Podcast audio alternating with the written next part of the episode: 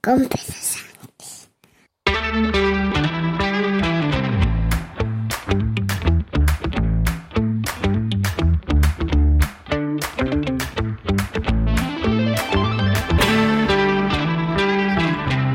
Buenos días, es lunes 3 de julio de 2023.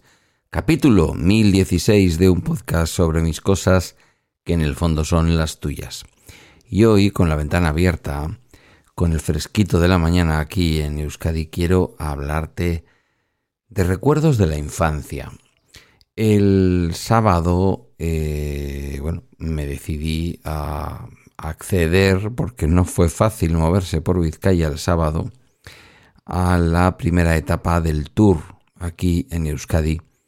Eh, un tour que hoy eh, estará llegando, bueno, estará saliendo a la, de la ciudad de Amorebieta, pueblo vecino de Galdacao, para llegar hasta mi amada Bayona, eh, ya en el territorio de Iparralde, del País Vasco francés del norte, como decimos aquí, o si lo preferís, del, del País Vasco francés. Y digo si lo preferís porque aunque yo sé que entre mi audiencia este tipo de cosas no generan tanto resquemor, eh, se me ocurrió subir un vídeo a TikTok, que lo tenéis, que lo he compartido.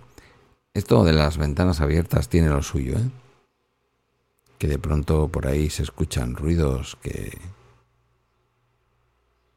que no sé. No sé por qué. Cuando yo hablo además siento que se escucha más el ruido. Bueno, dejémoslo. Em, tenéis un vídeo en TikTok, en el TikTok de Balaestra, en donde se ve como, eh, bueno, pues toda la troupe del, del tour mm, bajaba un ligero puerto de montaña para enfilar después otro, porque lo de esta gente no tiene, lo de esta gente no es de este mundo. Cierto que han sido muchos años con acusaciones de dopaje. Podríamos ver incluso algunas de las figuras del ciclismo patrio Em, en fin, tendríamos que ver cómo fueron aquellos tours sin necesidad de acusar a nadie. ¿eh? No, no quiero que nadie luego se me enfade. Que somos muy boomers algunos y tenemos algunos héroes en un pedestal, yo también. Y da penica pensar que pudiera haber algo sustancioso en aquellos triunfos. Bueno, el caso es que colgué un vídeo en TikTok con, con los ciclistas y con la pasada del, bueno, del, pelotón en realidad, porque por delante, como era lógico, habían culminado un puerto de montaña una serie de ciclistas y como es de esperar cuando te colocas a la bajada de ese puerto y apenas a unos kilómetros del comienzo del siguiente, lo que esperas y en un día además en el que por momentos chispeaba, pero por momentos también salía el sol y la temperatura era alta, alta para Euskadi, ¿eh? hablamos de unos 24 grados. Eh, como suelen decir los periodistas del ciclismo, los gigantes de la ruta bajaron a tumba abierta. Y eso se ve, se ve. Si vais a buscar ese vídeo de, de TikTok, podréis ver cómo van absolutamente a lo loco. Que aunque pueda parecer que era una zona fácil, realmente eh, estaban bajando por una zona muy virada y muy pendiente lo que para el ciclismo supone apretar, con perdón, el culete y, venga y tira mía para abajo. Em, enseguida yo, yo, puse dos hashtags sin ningún tipo de ánimo político ni nada por el estilo. Es que hablamos un idioma en Euskadi que, que no es el castellano y no pasa nada. Hablamos el castellano también como yo lo estoy hablando aquí, de lo cual me siento muy orgulloso pero también me siento muy orgulloso de hablar otro idioma, que también forma parte del ordenamiento jurídico español, como es el euskera o euskara, y que se habla más en este lado de la frontera entre los estados español y francés, pero que también se habla al otro lado y que nos une y que nos hace unos. Para algunos sin significado, para otros con un contenido cultural para otros con un contenido político. Hace mucho tiempo que me dejó de dar miedo eso. Me da mucho más miedo el fascismo que llega del sur que pensar que algún día yo pudiera formar parte del mismo Estado-nación que ciudades o pueblecitos como San Juan de Luz o Bayona. Eso es así. Pero yo puse dos hashtags que eran, eh, como era, Le Tour de France, eh, eran los hashtags que ofrecía TikTok, y puse también un hashtag muy bonito con la palabra Euskal seguida de tres corazoncitos, uno rojo, otro verde y otro blanco, que como sabéis son los colores de la icurriña. Dicho sea de paso, ya aprovecho para meterme en más jardines, pues eh, son los colores de la comunidad autónoma del País Vasco, no son los colores de Navarra, eh, y sí son los colores eh, del, de Iparralde. Los colores, vamos a decir que en Iparralde, en el País Vasco francés, de una manera un poco más regionalista que con un sentimiento independentista. No es que en Navarra no exista la icurriña, existe el sentimiento por esa bandera que es la bandera oficial de la comunidad autónoma de Euskadi, pero ellos tienen una preciosa bandera con su escudo, con las cadenas navarras, eh, de color rojo como el Osasuna, el equipo que representa a Pamplona y a toda Navarra en la primera división del fútbol español. Sentimientos diversos, mm, me conocéis, yo los tengo, no es que yo sea capaz de convivir con otros que piensan distinto, es que dentro de mí se albergan sentimientos distintos. Y bueno, pues lo siguiente que me encontré es a la noche más o menos que volví a ver el, el vídeo en TikTok, un vídeo que no sé por cuántas eh, reproducciones andará, pero claro, para, para un TikTok que tiene cuatro vídeos, pues eh, ayer la última vez que lo vi iba como por cerca de 1500, 1400 y pico, bueno, se habrá parado porque yo no conozco mucho los rudimentos de este tipo de redes sociales pero fue como una explosión. Bueno, alguien puso sin comentar nada un montón de banderitas españolas, como con ánimo de ofenderme, y alguien le respondió después, sí, sí, poned aquí un montón de banderitas españolas, porque en el recorrido del tour no se ha visto ninguna. Y yo dije, esto, ¿esto qué es lo que es? Pues esto es lo que es porque yo puse el hashtag Euskal Punto, ya está. No es otra cosa y alguien vino con la necesidad de poner las banderitas españolas como para agredirme. Como si a mí una bandera española me agrediera. Hombre, me gustaría más la tricolor, todos sabéis que soy republicano. Pero acepto que la bandera rojigualda, con el escudo constitucional, es una bandera democrática y que compartimos todos los españoles. A mí no me la vais a ver en el balcón, pero no por nada.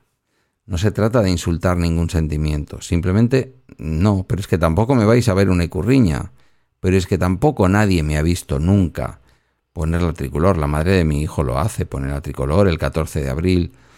Mirad, yo no soy un nostálgico de nada, incluso cuando he defendido aquí o en Trending o en alguno de mis podcasts el asunto de la...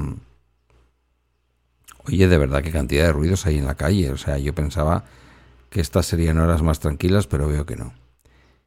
Eh, cuando yo defiendo eh, pues la República, yo no estoy defendiendo estrictamente la Segunda República. Yo lo que defiendo es un sistema político, como he explicado muchas veces, en el que no necesitemos a un rey, porque me parece que es una institución absolutamente pasada de pasada de todo, pasada de, de o sea, no no hay monarquía moderna. Esto de modernizar la monarquía es una eh, es un oxímoron, es imposible. La, monarquía no se moderniza.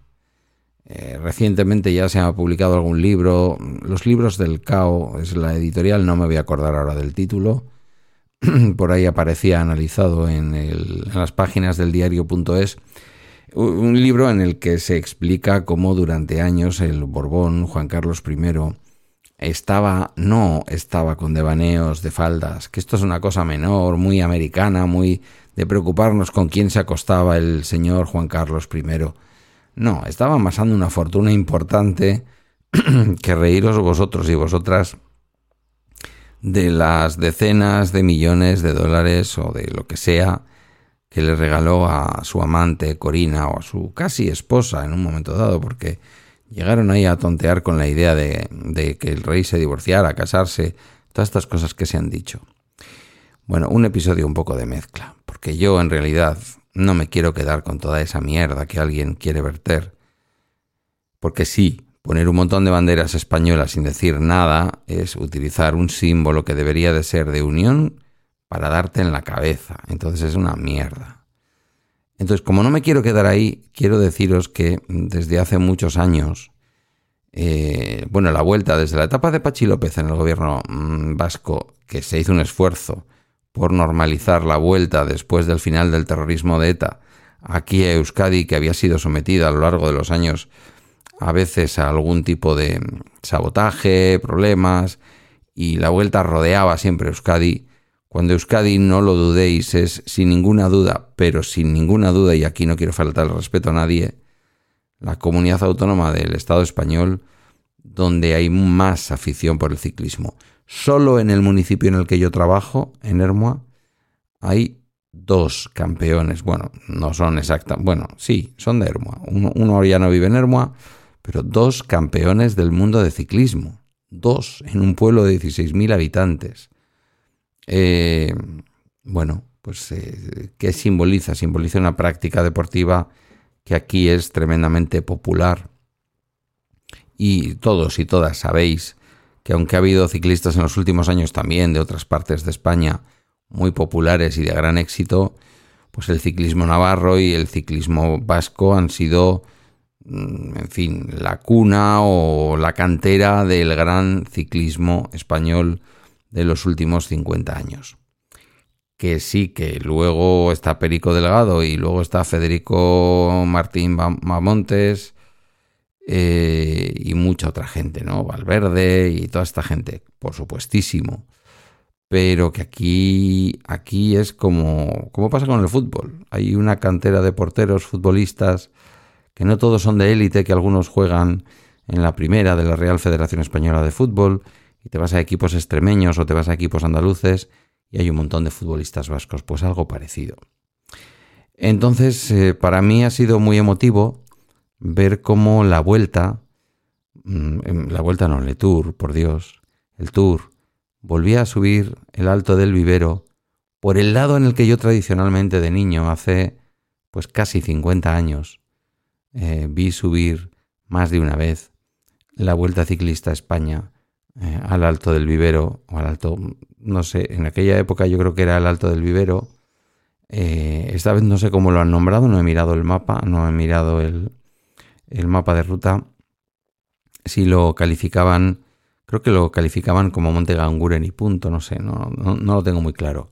Por el lado largo, últimamente la Vuelta a España, que ha venido muchas veces a Bilbao, eh, hace la etapa Bilbao-Bilbao, llegando hasta Galdacao, cruzando, entrando en uno de los barrios de Galdacao, frente a una factoría de Coca-Cola, donde en algún momento yo he visto salir a los ciclistas en una etapa de la Vuelta a España, de, de las épocas en que Ocaña corría como ciclista, eh, fijaos si ha pasado tiempo, entonces son como zonas históricas del ciclismo patrio que, eh, bueno, pues uno ve en su pueblo y le gusta.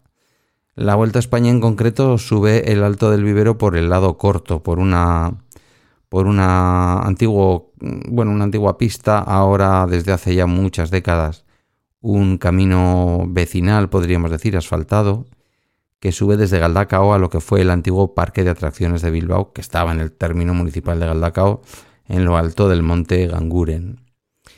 Em, en esta ocasión el tour ha venido para hacer la etapa clásica, para subir ya cerquita de Bilbao el alto del vivero por el lado largo. Y ver pasar a todos esos ciclistas muy deprisa, todo lo que pasa antes, que son un montón de coches y furgonetas y tal, publicitarias, de los equipos que participan, que en un momento dado reparten camisetas y cosas de estas. Bueno, el lugar en donde estaba yo estaba bastante despoblado y poca cosa cayó, pero me consta que en los pueblos sí, que al paso por los pueblos tiran camisetas de la, del tour, eh, en fin, materiales de las distintas marcas, de las distintas marcas que, que sostienen el ciclismo, que es básicamente publicidad. Fueron muchas horas de estar al pie de la carretera, pero cuando esos ciclistas pasaron, la emoción, no sé si llega a reflejarse verdaderamente, creo que sí, la emoción en ese vídeo de TikTok que subí, pero me, me, retrotrayó a la infancia y me retrotrayó a, aquellos carteles que habíamos hecho en el cole de AUPA o caña. Y bueno, de alguna manera mm, se despertó en mí aquel niño de ocho años que iba con los maestros del colegio a ver el ciclismo. Eran otras épocas, después eh, ha llovido mucho sobre la práctica del ciclismo profesional, pero yo creo que toda esta gente merece, como muchos trabajadores, aunque en este caso sean deportistas, lo de la élite ya hay que dejarlo un poquito aparte, no se ganan las millonadas que se ganan en otros deportes, algunas estrellas sí, pero no todos, y hay mucho jornalero del ciclismo, que son los verdaderos héroes de toda, de toda esta película. Eh, sin más, igual no sois de ciclismo, igual no os interesa para nada, ni os emociona para nada, pero hay un componente de colorines, hay un componente de ruidos determinados, ese pasar los ciclistas cuesta abajo como flechas, prácticamente en fila india, eh, con ese sonido cortando el aire, que a uno le llevan a momentos muy, muy eh, iniciales de su propia vida, ¿no? Eh, no sé, ¿a ti te gustaría que tu, que tu comunidad autónoma recibiera la visita de una gran prueba ciclista como el Tour? ¿Te basta con que pase la Vuelta a España, que a lo mejor ni siquiera se molesta por pasar por tu pueblo? Eh, bueno, pues lo podemos comentar. Hasta aquí el bala extra de hoy. Agradeceré esos comentarios o mensajes en la comunidad de Telegram y a través de balaextra.com, donde están mis redes y mis medios de contacto. Hoy comienza la jornada de verano para mí. Saldré a la una y diez. Y eso me deja mucha tarde libre para disfrutar de esta maravillosa luz del comienzo del verano aquí en Euskadi con una temperatura extraordinaria que no va a pasar de 25 grados por lo menos por lo menos hasta el final de la semana. Gracias por tu escucha y hasta mañana martes.